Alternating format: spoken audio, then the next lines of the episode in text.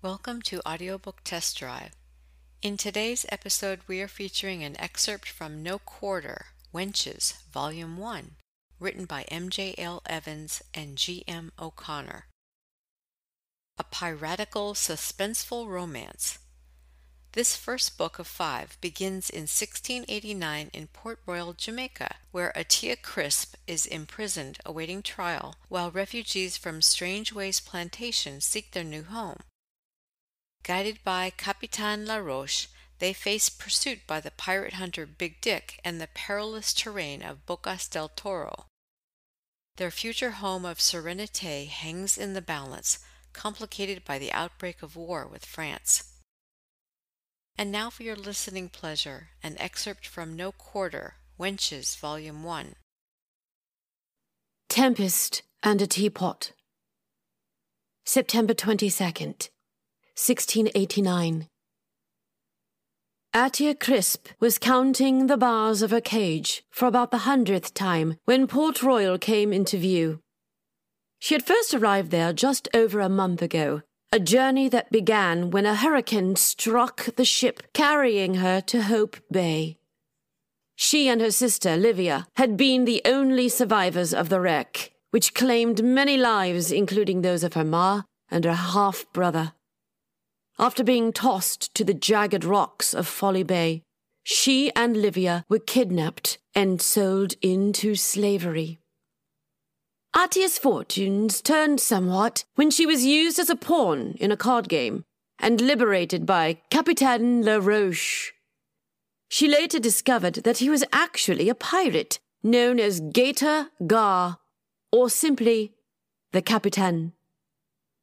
They fell in love and escaped to a plantation in Jamaica's Blue Mountains, where they stayed for a spell before being mobbed by English redcoats and maroons.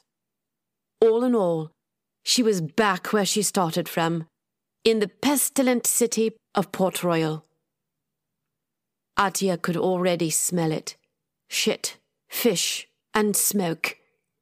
Not even the storm could clear away the stench.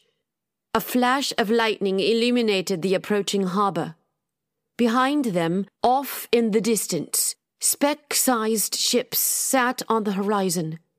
The wherry boat dipped on the swell, causing redcoats and prisoners alike to hang on tight. Colonel Beckford led the procession, ordering the English soldiers to dock near the wherry bridge. They disembarked, and prison carriages wheeled up Thames Street, passing through the great stone arch of Fort Carlisle and Gallows Point, where prisoners were hung by their necks until dead. Atia grimaced as Bridewell Prison came into view. Its stone foundation housed dozens of cells with iron bars. The dilapidated top structure held many more barred chambers, each with little natural light. Great. More confined spaces, she thought with a snarl. She and Livia were dragged to separate cells. Hang on, Liv, He's common, Atia said. She knew the Capitan would rescue them. She could hear his broad billed parrot, Mean Wee, following her across the Liguanea plain. She'd seen him periodically on her journey. With the tempest looming, she hoped her feathered friend was safe. Too many lives had been lost already. The attack on Strangeways plantation had claimed her friends, Tanama and Lily. Tanama died in her arms. Atia had pretended to be asleep when English soldiers came to take the body away, and she'd given one of them a black eye. She did not know the fate of the others. The buccaneer Dashiell Dupuis and a native elder, Yaguara, had picked the lock of their cage and escaped into the jungle. Carlena, the plantation's leader, had guided the residents away through underground tunnels during the attack. Runaway slaves Akena and Fatima, though, had had the misfortune of being captured and transported back to Port Royal in one of the prison carriages. Atia peeked through the barred window, catching rain on her tongue. Lightning clawed the skyline, and the tiny ships drew nearer. Perhaps it was the Capitan coming to take his revenge on this accursed city. She staggered to a hay bed in the corner of her cell. Her ribs still ached from the shipwreck, and she would have given anything for some laudanum. The hair on her arms rose, and she shuddered, her head pressed against the stone. She could still see her ma being sucked overboard, her body smashed upon the rocks of Folly Bay. A rat scuttled along the floor, its wee claws scraping against the foundation. Atia shut her tired green eyes. She imagined herself back at Strangeways plantation, with its warm, sweet air, bright green leaves, and fields of vibrant wild flowers. Iridescent butterflies glittered, and birds chirped in the trees. The kindly Dr. Strangeways invented new and unorthodox concoctions in his apothecary while his assistant Gladstone always sampled the medicines. They had twilight picnics of cured meats, yams, mangoes, pineapples, apple tarts, and well aged whiskey. Her nap was interrupted by the metallic clang of keys and the click of a lock as a guard entered. Atia Crisp, time for processing. He dragged her to her feet, and they stopped to collect Livia, who could scarcely walk due to a broken rib. Shackles locked around their ankles and wrists, and they were herded from one cage to another. Atia squeezed Livia's hand as she dozed from exhaustion. As they traveled across the street to the courthouse, the rain pelted hard, submerging the streets in water. The prison carriage slowed, unable to go any further. As a second prison cage halted beside them, Atia could see that it held Fatima and Ekene, half conscious and bloodied. At the courthouse on High Street, they were stopped, and someone called out, Thames Street is flooded all the way down to the King's house, so you'll have to go around High Street. Water pooled down the front steps. City officials arrived in carriages, and debating ensued. What the hell is all this? One began. Councilman White, another shouted over the wind. These are prisoners from Captain Longstaff. They're to be processed tonight. White's eyebrows furled. Now? Why can't this wait till morning? Colonel Beckford said to take them in now. Oh, Beckford, White sighed. He tries hard for an idiot. Take them back and lock them up for the night. We'll process them in the morning. Judge Goblet's orders. These prisoners are to go before the bench tonight. The door to the courthouse blew open, and a stout man in a judicial black robe leaned out. Excuse me, Mr. White. These prisoners are vital to an ongoing investigation into slave smuggling, one of the highest crimes there is. Thank you, Constable Blower. Goblet glanced down at the pooling water. We have to relocate the proceedings, however. The entire building is flooded. Aye, so we go home and let it stop raining, White said. Goblet's bottom lip quivered. Weak justice doesn't wait for the rain to stop. Well, if you must proceed tonight, there's the old courthouse on Church Street, White suggested. It's a synagogue now, sir, Blower said. White shrugged. Well, tell the Jews to move out for a while. It's nothing new for them. Yes, I agree. We'll move the proceedings to Church Street. He motioned for his carriage. Have Colonel Beckford meet us there. White yawned. Ever fall asleep by the fire to the sound of the rain only to find yourself out in it? I have. Thank you, Mr. White. England appreciates your sacrifice. Please meet us there. Goblet hopped up into his carriage, followed by his aides, and took off. Captain or Council President to you, Chief Justice, White huffed. Whatever. Take us to the old courthouse on Church Street. He entered the carriage, and it rolled away. Atia wiped the rain from her eyes, and the prison cart looped around, bumping and grinding against the uneven terrain. Livia moaned and trembled. Atia couldn't even hug her sister with these damned shackles. Don't you worry, Liv. He's coming. She was convinced. She had to be. The Capitan wouldn't leave her here. He'd come. Her da would come, too, once he found out. He, her Uncle Rourke, and her brothers would race in on Lucky Charms and blast holes in the city. Atia wasn't going to cooperate with these fancy officials. She wouldn't give them a thing. Her whole family had suffered at the hands of people like that, particularly the slaver Hansel Crisp. Crisp blackmailed her mother into marrying him by threatening her life and Livia's. They could throw Atia back in prison, beat her, torture her. She refused to crack. Each and every one of them could go to hell.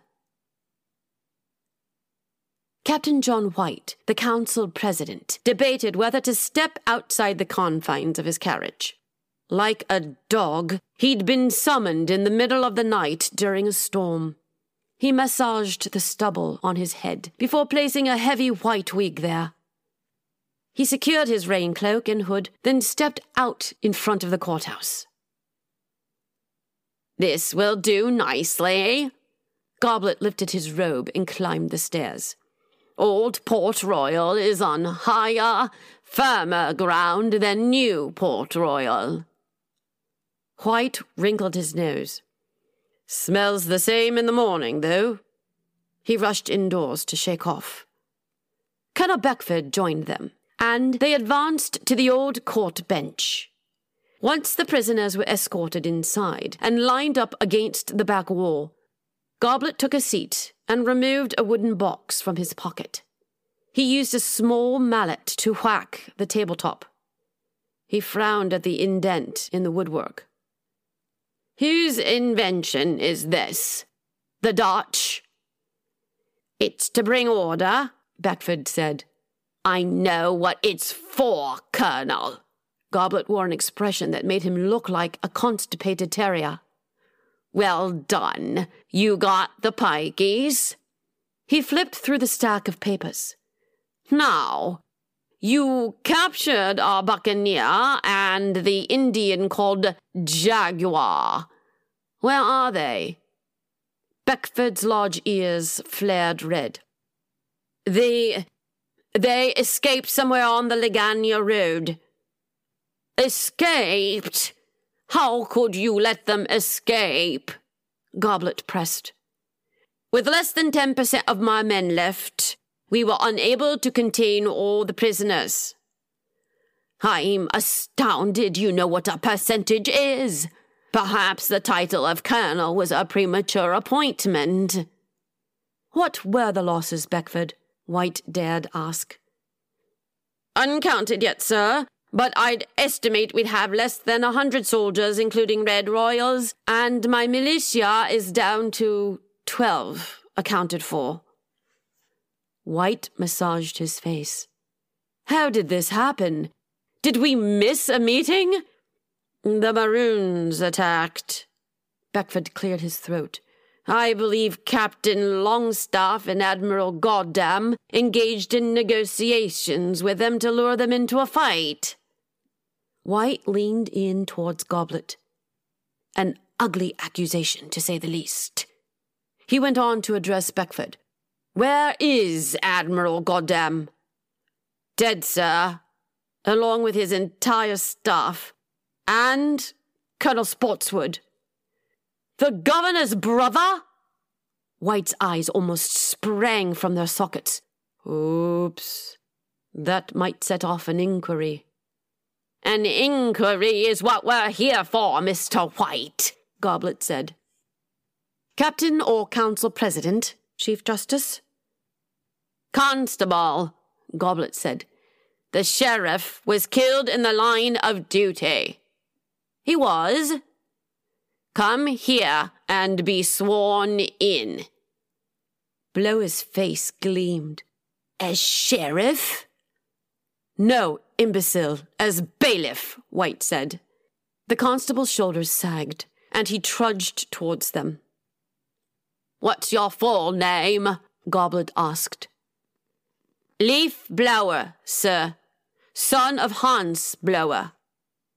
Very well, you are hereby an officer of the court. Clear the court, Officer Leaf Blower. White took his place on a chair next to Goblet. Once all unnecessary bodies were removed from the room, he cleared his throat. Court is now in session. Justice Tankard presiding. The judge stared daggers. Justice Goblet, Mr. White.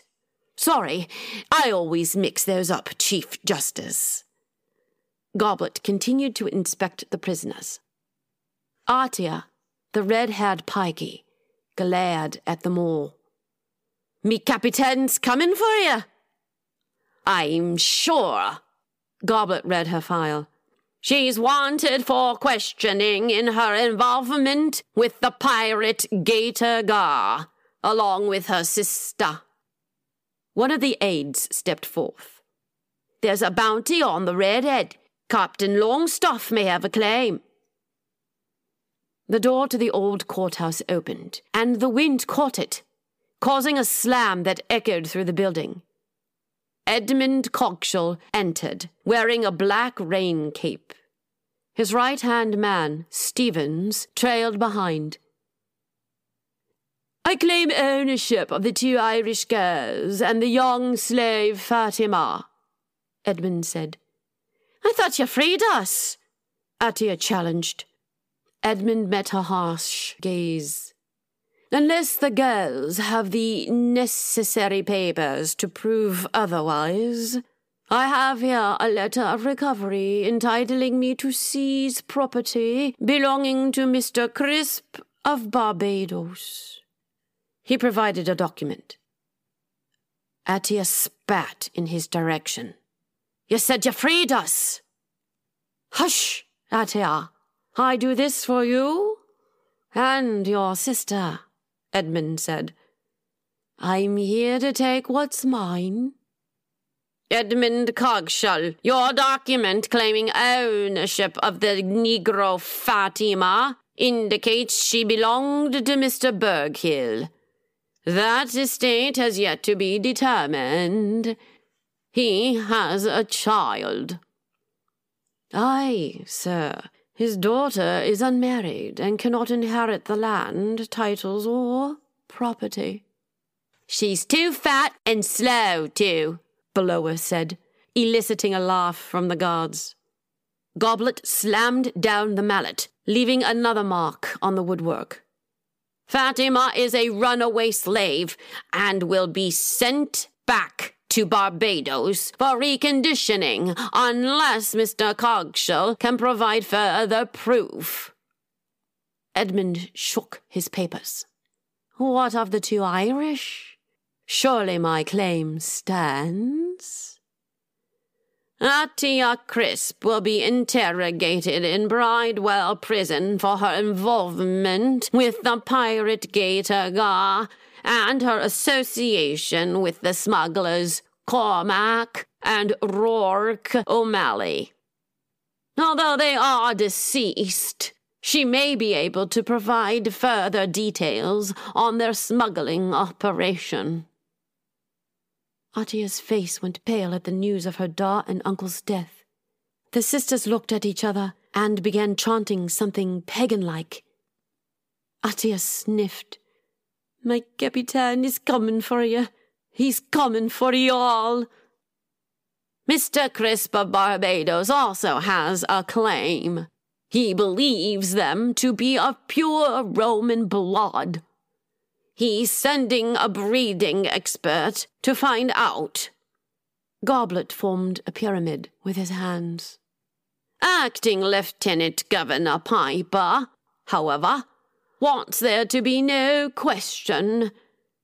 Barbados does not dictate terms to Port Royal. Rather, Port Royal will advise Mr. Crisp of Barbados how we see fit. There are no charges against Livia Crisp. She is released to Edmund Cogshall, pending a hearing to determine ownership. He motioned to Edmund. You may take her with you now, Mr. Cogshall. Livia was unshackled, and Stevens picked her up in his arms. I not go without Atia, Livia protested. Hang on, Liv. He's coming, and Dar's coming too, you'll see, Atia cried hysterically. A boom shook the room. Jesus! Goblet exclaimed. No, it's a ship, White corrected. A flash shone through the window, followed by an explosion. White dived beneath the bench. Hit the deck! The clang of alarm bells sounded as more thunderous blasts rattled the walls. Goblet's bottom lip began quivering. What the hell is it? A raid, you fool! Secure the prisoners! Everyone, stay down! White shouted. Colonel Beckford! General quarters! He and the colonel glanced out the door. The blasts had come from just offshore. It's a French attack! A bystander yelled. Told you there was coming! Artius smiled smugly. White and Beckford ran to Morgan's line to defend the city. From the end of Church Street, an ornately decorated carriage sped along. Two fiery shots soared into a nearby building. Acting Lieutenant Governor Piper stuck his head out the window, yelling wildly, Get out of the way, you fucking idiots! Jesus, fuck! Aye, our government for you, White said. Always banding together in times of crisis. Candlelight illuminated the sitting room while rain droplets pelted the windows. Elizabeth, Busy, Gale had suspected something was up. The commotion outside on Church Street had woken her. The Jewish families residing in the former courthouse across the street were being dispatched from their homes. Only a year before, the Spanish Catholics had been dismissed from the same building. Some sort of official city business was being conducted, evidently. She then decided to fix herself a pot of tea, while occasionally checking the window. Snoring came from her friend, Esmeralda Belford, or to some, Widow Bell, who had passed out in a chair from too much rum. When the first of the cannon fire struck, the entire house vibrated. Widow Bell fell out of her chair with a thud as Isabella and Jamie raced downstairs. Isabella trembled. What's going on, Mamma? Busy motioned for her to stay quiet and checked the window facing the water. Tall ships loomed in the distance within a veil of smoke. Cannon fire assaulted the city again, causing dishes to vibrate off the shelves and the teapot to shatter on the floor. Christ, we're under attack! Widow Bell staggered towards them. To the cellar, kids! Busy felt Isabella's stare as she slid on her boots and laced them up. Down to the cellar, now! The children went on ahead, but Widow Bell delayed. Where are you going? I have to go to White's line and defend the city. Widow Bell shook her head. Why'd you have to say yes? Well, I did. Now get downstairs. I'll be back as soon as I can. Busy forced her arms through her coat and buttoned up. It was becoming a habit these days, dragging herself out of bed in the middle of the night to save the city. A month prior, she had assisted in extinguishing a devastating fire. Her actions earned her a medallion of service and the honorary title of acting corporal and official fire warden of White's Line. Now, facing the prospect of cannonballs, she wasn't so sure she wanted fanciful labels.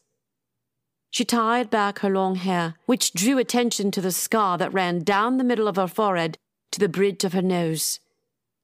After a deep breath, she rushed down the front steps to the causeway.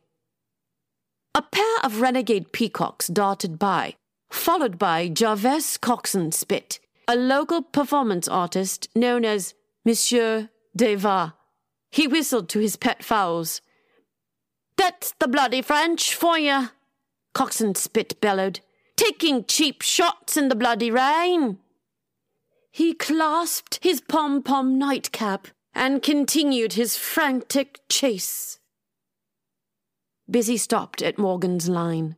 Councilman White was on the scene, watching the empty ships through a spyglass.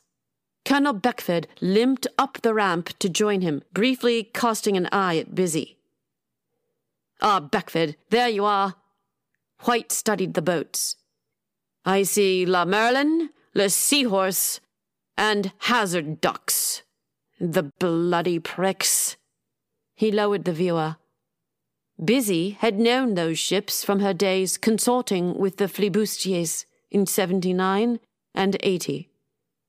Their French names were Emerillon, Cheval Marin, and Azadeux. Call battery to order. Fire back, damn it, White yelled. Beckford checked through his telescope. Prepare to fire. Busy lit torches as men loaded the cannons. From behind them came the high pitched shriek of peacocks. Her heart almost erupted when she saw Jamie rushing out to her. White grabbed Jamie by the ear and took him behind the Rundlet cart. He addressed the city volunteers. You were trained for this? Defend the city. Is it an invasion? Busy asked. No. A test of our strength. They'll retreat once we're at full force. His words were little comfort. What shall I do? Watch for signals from Morgan's line. Next, white eyed Jamie. And you, stay out of the way. Busy gave her son a worried snarl. Ready to fire cannons, White ordered. Fire! Men torched the cannons and fired at the French ships. A retaliatory shot came back at them. Incoming, White said. Sulphur hung heavy in the air. The shot soared overhead and slammed into Widow Bell's house. No! Busy screamed. Jamie tugged at his mother's arm. They got our house! They got Isabella! She scooped up her six year old and met White's gaze. Our house! Take the boy out of here. Go! Busy darted for home. There was a great smoking hole in the side of the house. She navigated to the cellar door, which was still intact. She pulled it open and lowered Jamie inside before climbing down herself. Within the darkness, she found Isabella, Widow Bell, a handful of neighbors, and Jarvis Coxon Spit. Coxon Spit sobbed, wiping his nose with his nightcap and gripping a dead peacock. I think I accidentally choked me favourite fowl,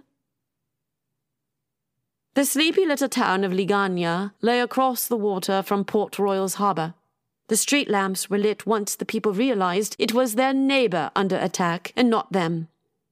Residents gathered at the wharfs to observe the spectacle. The thunder of ignited gunpowder echoed across the sea, and gunpowder explosions lit up the sky with bursts as intense as fireworks. The biggest mansion in town belonged to Port Royal's former Lieutenant Governor, Lord Dorcas Dewar. The grounds of the estate bustled with activity as Dewar ordered that everyone wake up and that breakfast be ready so they could all enjoy a meal and a show. Dewar's children huddled in their nightwear. Beside them was the Llewellyn family. Lady Lila Llewellyn wore her nightrobe and her daughter, Laura, wore the same, holding a small dog with an enormous moustache. Dewar gazed at Chico Gonzalez, the rat dog, whose extraordinary talents ranged from incessant yapping to leaving shit stains on the walls.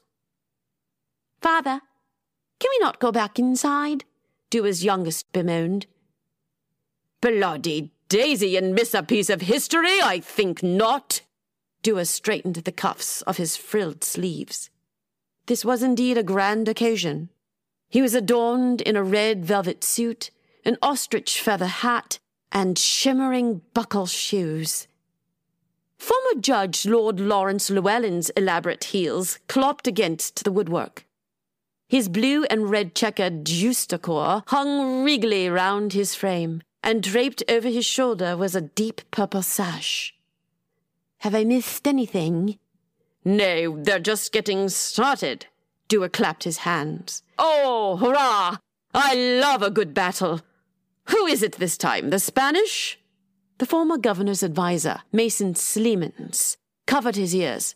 We're not at war with the Spanish. The French, I suspect, a declaration of war from San Domingo.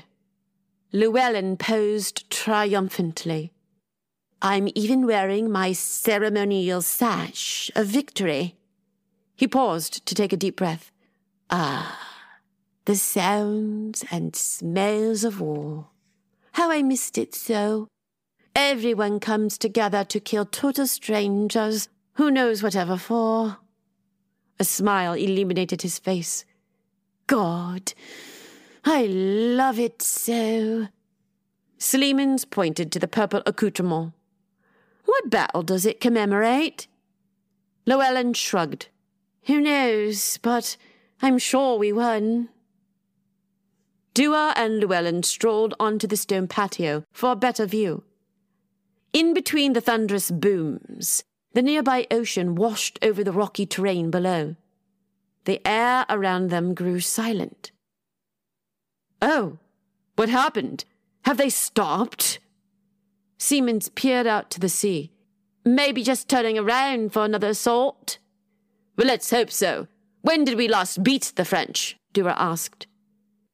We've never been at war with them before, Sleeman said. Well, it's bloody well time then. Another flash, and a shot soared into the city. Come along, swords up! Ah, it's on again! Dewar took a slender brass spyglass from his pocket. Come on, Port Royal. Shoot back, you lousy Whigs! Fiery cannonballs fell, one by one, into the city. Rumbles and screams carried on the wind. Fort Charles fired a barrage of shots at the offending ships, which splashed into the sea. Finally, someone woke up Captain White, Dewar chuckled. Morgan's line and White's line both fired shots, and the French ships turned away. That can't be it, Llewellyn said. I got all dressed up. Silence ensued until the French came back for another pass. We should have someone painting this. Llewellyn raised a glass when HMS Falcon, a sloop with English patents, raced from the docks off Fort Carlisle. Sweet British suckers, he applauded.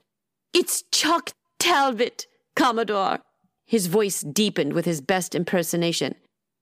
I'll beat off them French for you, lads. They roared with laughter, and Dewar fell from his chair, spilling wine. Relentless is putting out. Slemons indicated a huge ship at the Liguanea docks. If only my wife would, Llewellyn grumbled. Maybe she'd get out there in a few days after they've gone, Dewar scoffed. He surveyed the activity on the deck, but her sails didn't drop. What did I tell you? It's like watching a beached whale trying to hump his way back to sea. She's not setting sail, she's preparing to fire, Sleeman said. Llewellyn cheered. Give the French a load of big Dick. Longstaff is injured, Slemons chided. He's not back yet. It's one of his subordinate officers in charge. Dewar spat out the remainder of Madeira wine. A shilling says he takes out Fort Charles. Relentless turned, and HMS Falcon faced the French alone. Longstaff's vessel fired a full broadside of shots. Flashes and booms toppled spectators backwards. Through the smoke of Port Royal, cannonballs smashed into the sea around the French ships, engulfing them in great splashes of water. Llewellyn's smile faded. Did we hit them? I'd say we knocked the wind out of them, Sleeman said. They'll probably leave now. The French turned for another pass. Ha! I'll have my shilling yet, Dewar smirked. I didn't bet, Llewellyn said in a superior tone. You never pay up. Dewar shrugged. We're on a credit system. I'll bet Big Dick's number one gets promoted. Dewar waved to a slave for another drink. I'm not taking that bet. They'll promote you for anything these days. A French shot came down, slamming into the roof of the Black Dog Inn. It smashed a hole in the roof and crumbled the brick chimney. Oh, not the Black Dog Inn, Dewar gasped. They should have used lead. That one's coming out of Talbot's pay, Llewellyn tut-tutted. The hallways of the Black Dog Inn shook, and the copper wall sconces tipped upside down. A cannonball crashed through the building, shattering the windows and leaving a smoke trail. Dr. Marcus McCaskill charged into the hall, his wild grey hair blending with the air. Even in a drunken stupor, he had recognized the sound of a French cannon. Violante Vi Hayes staggered from the room next door, wearing a blue satin nightgown and robe, her arm in a sling. What the hell is happening? A bloody raid, McCaskill spoke in a thick Scottish accent and put his arm around her waist to escort her down the hall. I thought Port Royal was raid proof.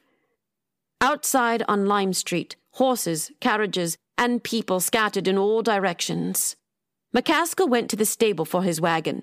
He assisted Vi into the back and tossed a blanket over her as another cannonball blasted through the inn. Where's Richard? Vi pondered. I'm not paid to keep tabs on your big dick. I'm just your doctor. McCaskill jumped into the driver's seat and gathered the reins. Keep your hate down. He fought the traffic and turned up New Street. While serving on the Torrington with his friend Arthur Valentine, also called Bleeding Art, McCaskill had helped capture Jamaica in 1655 for the English. He had survived more battles than he could count and served as surgeon on many ships. But now, instead of cringing from fear, he cringed from the noise as it hurt his ears. The French like their cannons extra loud, the fuckers. They arrived in front of Valentine Mansion. Bleeding Art emerged, tall, thin, and well dressed. He was followed by his wife, Catherine, and mother in law, Lady Crabapple Crosshatch, donning a silk gown and heavy white makeup with a faux mole on her cheek. Ah, shit. Lady Crotch Itch, McCaskill said as he inadvertently strained the horse's neck. Art's men, Jagged Jane and Scarcliffe, trailed behind carrying carpet bags. Lady Crosshatch cursed at them to hurry up while Blackmore brought the carriage around. Well, you took long enough, Negro. Lady Crosshatch scowled when he arrived. McCaskill climbed down. I didn't realize she was my boss, Blackmore whispered. You're a slave. The cat's your boss, McCaskill said. Art patted his forehead. We're taking her to the church. She thinks it's safer in church. McCaskill snorted. Safer from what? Reality? A cannonball screamed overhead, and Jane covered his ears. Shit! Tell the brute to mind its language in the presence of a lady, Lady Crosshatch demanded. What the fuck? Scarcliffe blurted. Art helped his mother in law aboard. Absolutely right, your ladyship. He pointed at Jane. You keep your filthy strumpet sucking pie hole stuffed in the presence of a lady, or I'll shove my foot up your bloody crap pipe and so it's your yap. Now get on. Jane's mouth dropped, but he obviously thought better of speaking. Lady Crosshatch growled. Degenerates all! She scrutinized Vi in McCaskill's wagon. What's that lewdster doing here? Art stared quizzically at the strumpet and then at McCaskill. What is she doing here? Did you get a raise? She's under your protection, bonehead, as is half the ships in the harbour. Right, right. Where's the bloody warships? Art complained. We'll wait it out at Fort Carlisle. I'll be needed in the infirmary anyway after this, McCaskill said. Onward, you fool! Lady Crosshatch snapped. Yes, what's taking so long? Mrs. Valentine griped. Art sighed. Jane, starfish, come with me. Jane's eyebrows cocked. You sure? Maybe I'm needed at Fort Carlisle.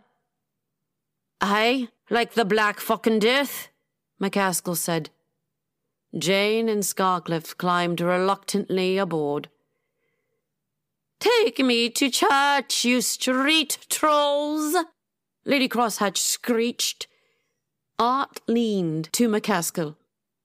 I've been thinking on a new service for the city. Valentine's Harbour Tours for the elderly. Come for the view, stay for the crab. Lady Crosshatch hit the side of the carriage with her walking stick. Oh, do get on! They took off.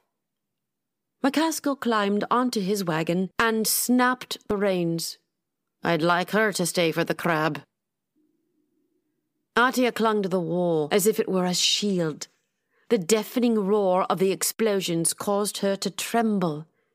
It was similar to the attack on the plantation, where mortar bombs had dropped from the sky, tearing people apart. She had been caught in the aftermath of an explosion while escaping through a tunnel. The earth had collapsed, and she had almost been buried alive. Her wet face pressed harder still against the wall until eventually the cannon fire ceased and the shaking stopped. Atia! her sister cried. Livia was being carried away by Edmund Cogshall's man. It'll be all right, Liv, Atia called back. We'll take him back to the prisons, the constable said, and the guards rallied the prisoners to their feet. The judge had vanished by this time, but other officials arrived, seeking sanctuary from the chaos outside. A squinty eyed man holding a walking stick adorned with a silver lion approached. You have the pikey girl. Well done, Constable. You are charged with keeping us safe and ready for extraction on my word. Mr. Cogshall will make you a wealthy man indeed. Blower looked perplexed. But he's dead. Cogshall Jr. Oh, aye, I'll keep her safe. Move 'em out, the constable told the guards. Take them back to prison.